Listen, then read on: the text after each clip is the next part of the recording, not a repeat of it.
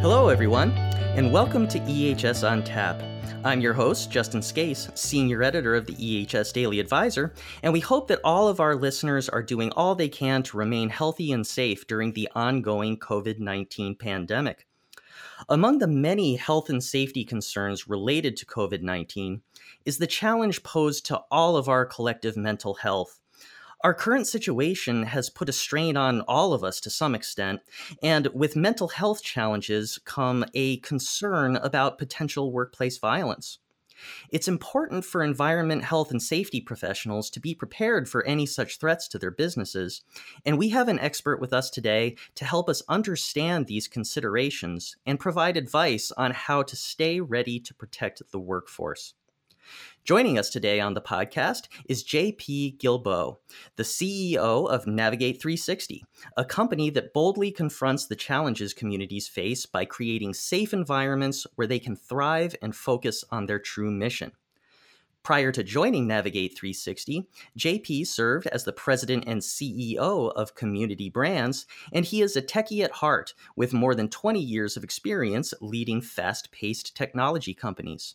So, JP, welcome and thank you for joining us today on EHS on Tap. Thank you for having me, Justin. To start off, could you tell us a little bit about yourself? Um, how did you first get involved in the EHS space, and what do you do in your current role as CEO of Navigate 360 to promote safety? You know, I, I, I think uh, I'll start. I'll start from the formative years. Um, you know, I mm-hmm. grew up in in the Midwest, uh, pretty pretty traditional Midwest values and family. Uh, my father was a serial entrepreneur, had had tons of businesses that he ran, and I I often worked within.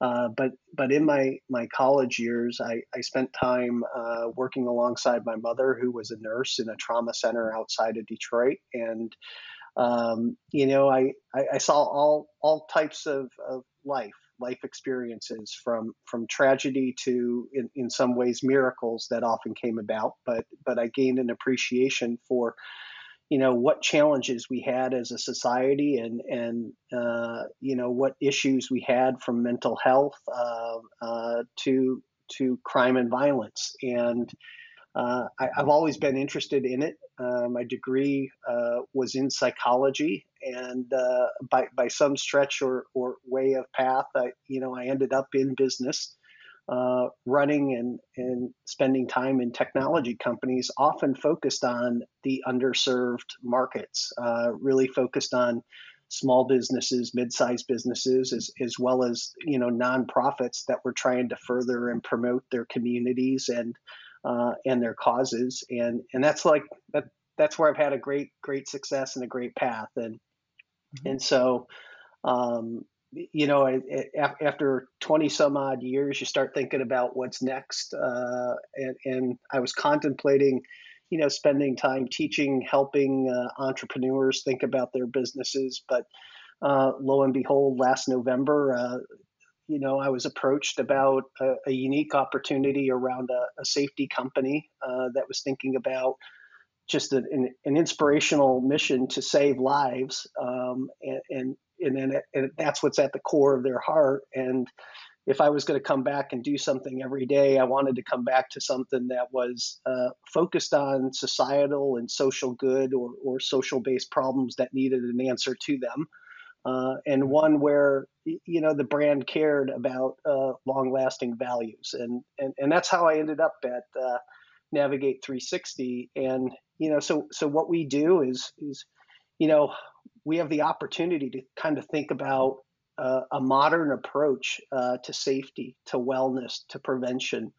Um, and it, it's such a you know businesses and schools and our communities wrestle with violence and suicide and mental health issues every day. Um, what I want to do is, and what I approach that with is, is a unique way of thinking about the way technology, people, and process come together uh, to address uh, uh, forming a culture of safety, and you know, thinking about prevention to recovery. Hmm. Excellent. Thank you for that. Um, now, we at the EHS Daily Advisor, we recently published an article that you authored about mental health strain related to COVID 19 and how it will likely lead to an increase in workplace violence. Uh, it was a very popular article, and it leads us to our conversation here today. So, to start us off, uh, could you describe how our current situation is creating a mental health crisis within the workforce? Sure. Let, uh, let me let me kind of start with two points. First of all, I hope mm-hmm. I'm wrong uh, uh, right. about that, um, uh, and I think it's up to all of us to to really take that point of view and turn that around. Uh, but before I talk about the problems that people are facing and experiencing, I, I do want to stress and emphasize something that I brought out in that article, and that is, you know, most people are are resilient. Uh, mm-hmm. in, in, times of crisis, uh, people do do well and they do better than we expect. And, um, you know, I, I, think that's important that we all, all keep it in, in our purview.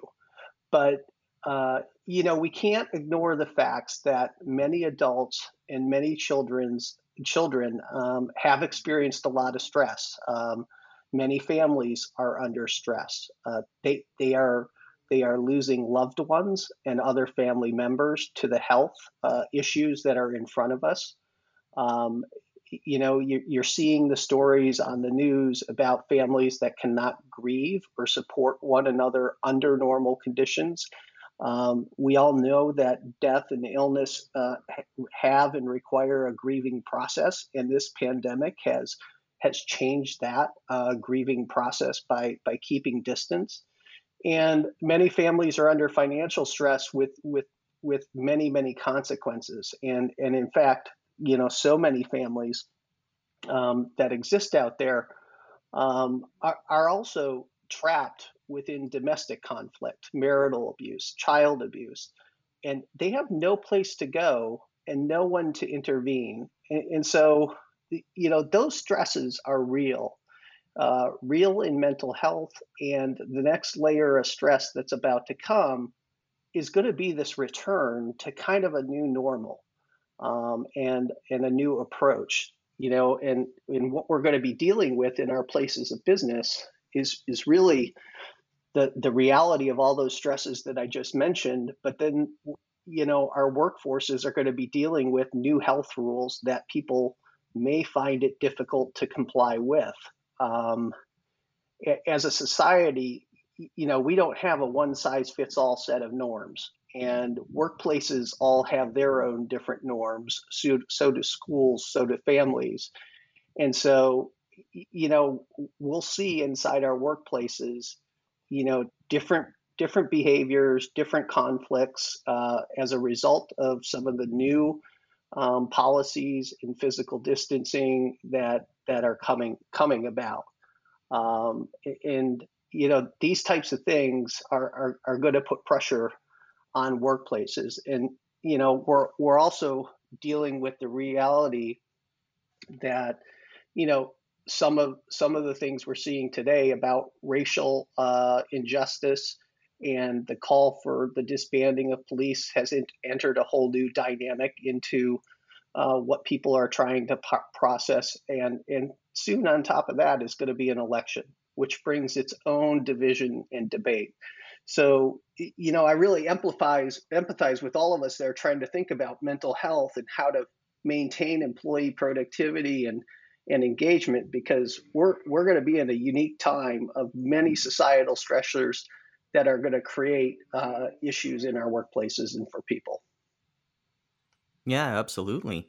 Um, so one thing that I wanted to mention was uh, w- workplace violence. It can take many forms. Uh, you know, we're we're not just talking about assault between uh, coworkers and or customers. You know, the sort of uh, stereotypical view of workplace violence, but we're also talking about things like verbal abuse or bullying or even suicide. Um, what forms of workplace violence are you most concerned about specifically relating to COVID 19? Yeah, I, I think, you know, these are going to be the, the, things I worry about. You mentioned one. I, I worry about, I definitely worry about suicide. Suicide is an, mm. an issue in the country, uh, you know, where by, by some numbers, we're at a rate of 15 per 15 suicides per 100,000 people. That's projected to increase uh, to, to 17 per 100,000 people, and, and and that's almost up eight percent over over 2018. So. I, I, definitely worry about that, and and you know that self isolation is is a factor, but but I think the other piece when you start to look at and understand violence in the workplace, um, it, it, it is often driven or triggered by a grievance, uh, whether it's a grievance with the company and the company's policy or a grievance with another employee. Um, and and I worry that what we're seeing in in in society right now, you know, people picking sides. Uh, there, there's a lot of division. Uh, there's a lot of opinion about masks and no mask, and you know, there's going to be opinions about um, uh, return to work and and how to do that. And so I, I do think we will see more verbal harassment and issues between employees as as we deal with COVID, as we deal with a highly sensitive political and racial uh, topics in our society at this period. And, and I think those are top of mind that, that we have to be alert to and, and really understand and have some practices in the workplace on how to you know mitigate those issues, uh, de-escalate those issues, um, and and promote good health. Mm-hmm. So uh, one of the big questions that all EHS pros have um, surrounding workplace violence is uh, what are some of the biggest red flags for potential violence that uh, safety professionals need to be on the lookout uh, for in the coming months? Um, you know, some of these are going to sound obvious. Um, mm-hmm. Uh, they'll, they'll, sound obvious. They're the things we say every day. If it's not just about our kids, it applies to the workplace. But if, if there's any time ever that we need to have a mindset of see something, say something. it, it is right now, and I think the mm. things to be away, uh, alert for are are people making threats, um, either verbal, verbal or or physical. Um, you know, watching for outbursts, uh, screaming, yelling, mood changes, um, you, you, know, it's, it's, it's important to watch for uh, the development of prolonged grudges that people are holding and forming and, and not showing or demonstrating an ability to move, move on from. And that usually starts, that also starts to, you know, form and, or be attached to a, a prevalence to blame uh, others for what goes wrong. And, and so, you know, those would be some of the things that that uh, will be the obvious and also not so obvious to watch for. Um, and and it's important that that we are acutely aware to to these types of changes. Definitely. So uh, it's clearly important to um, plan for prevention. Uh, how should EHS pros plan and train for addressing workplace violence? Uh, what are some of the challenges that they might face in creating such a plan, and how can they overcome these challenges? Yeah, I think you know. I think it's it's it's important to, to recognize uh, time is time is always a barrier uh, to mm. to creating emergency planning policy, um, uh, as is the know-how. Um, you know, certainly our EHS experts tend to have the know-how, but but those that are often relied upon to also shape it, form it, and teach it. This is a new concept, and and e- e- there are many many businesses out there without the benefit of an EHS professional as well, um, and, and so we have to we, we have to recognize that that there is expert there are experts you can turn to those experts uh, and then the other thing I think is important to be aware of when you think about planning for and creating emergency response and emergency preparedness plans is don't be overconfident or or hold a skeptical view. I, I, I think often when you talk about people that have been involved in these incidents or or reflect back, they often say, "I didn't think it could happen to us," or "I didn't think it would mm-hmm. happen here." Um, you know, as, as far as you know, what can organizations be doing? Um, one is you know, I think developing plans in a way that puts them online and at the closest fingertip device level of people that are going to need to know and know how to respond. Um, we, we have to make it easy for people in an emergency to respond and manage and follow through and communicate uh, on their plans. Um, and, and we have to take advantage of that. Uh, the other the other thing I think is is time is is you know turn turn to the best practices. Um, there are plans that live out there, um, best practices that live out there within within the government database or the OSHA databases of how what the what some of the most effective plans are and what they look like, and and use them. Um, you know, I always say, uh, you know, a good plan is better than no plan. Um, and then they need they need to create the space for training. Um, and you know, I, I think training is not just train once, but it's it's repetitive based and it's even rehearsal based.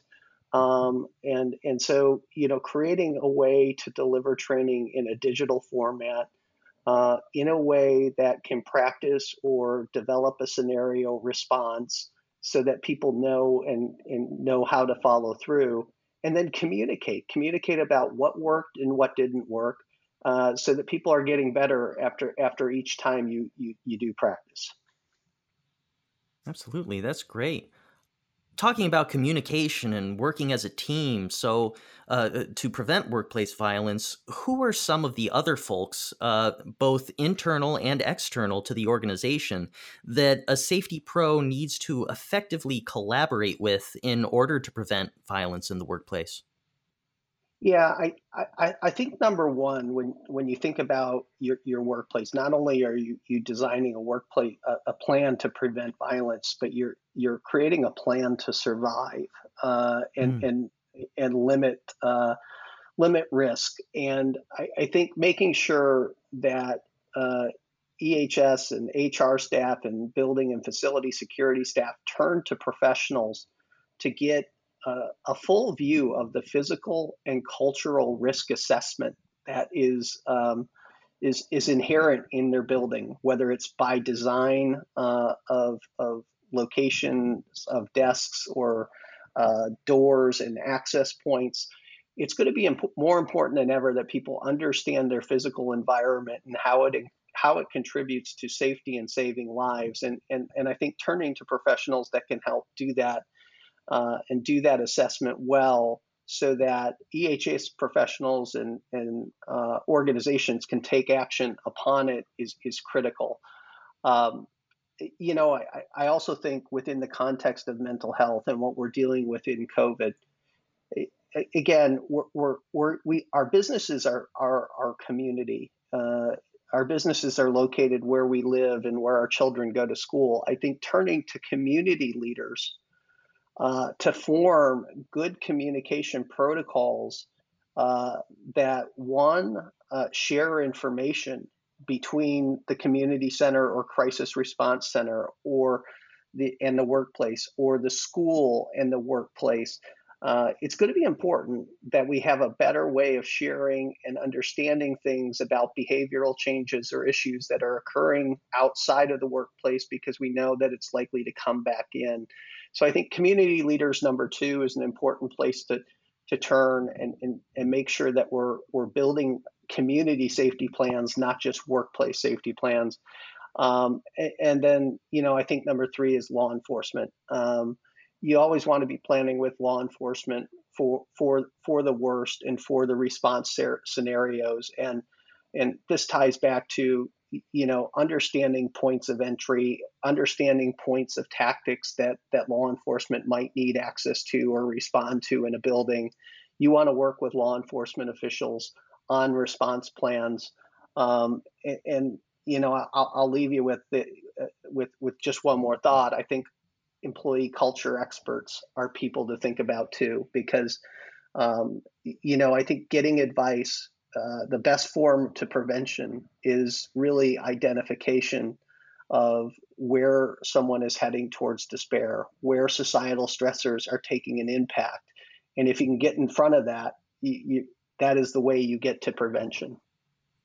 Absolutely. That's great. Thank you.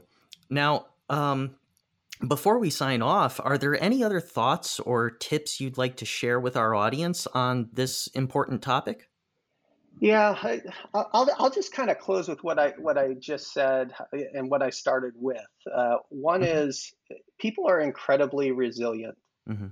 but at the same time, nearly one in seven people feel unsafe at work.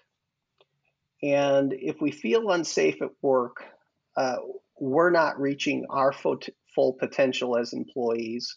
We're not reaching mm-hmm. our full intent, potential as a business. And we know that if you're not feeling safe at work and secure at work, you're probably insecure at home. And therefore, we're not feeling safe as a community. Um, I, I think as a business, as a CEO, we all have a duty of care for health and well being of every employee. Uh, we need to act in a way that demonstrates our values to human life, and that includes the training, the educating, and the supporting of mental wellness and safety. All, all things that sometimes we can't tangibly tie to employee productivity or to skill advancement, but we have to have and, know that we have a moral obligation to the duty of care and well being of employees. Absolutely, that's some wonderful advice for our for our audience of EHS professionals. Um, I just want to say thank you very much again, JP, for joining us today on EHS on Tap. You're welcome, Justin. Thank you for having me. Oh, you're very welcome. And to our listeners, please stay healthy. Be sure to keep an eye out for new episodes of EHS on Tap and keep reading the EHS Daily Advisor to stay on top of your safety and environmental compliance obligations. Get the latest in best practices and keep your finger on the pulse of all things related to the EHS industry. Until next time, this is Justin Scace for EHS on Tap.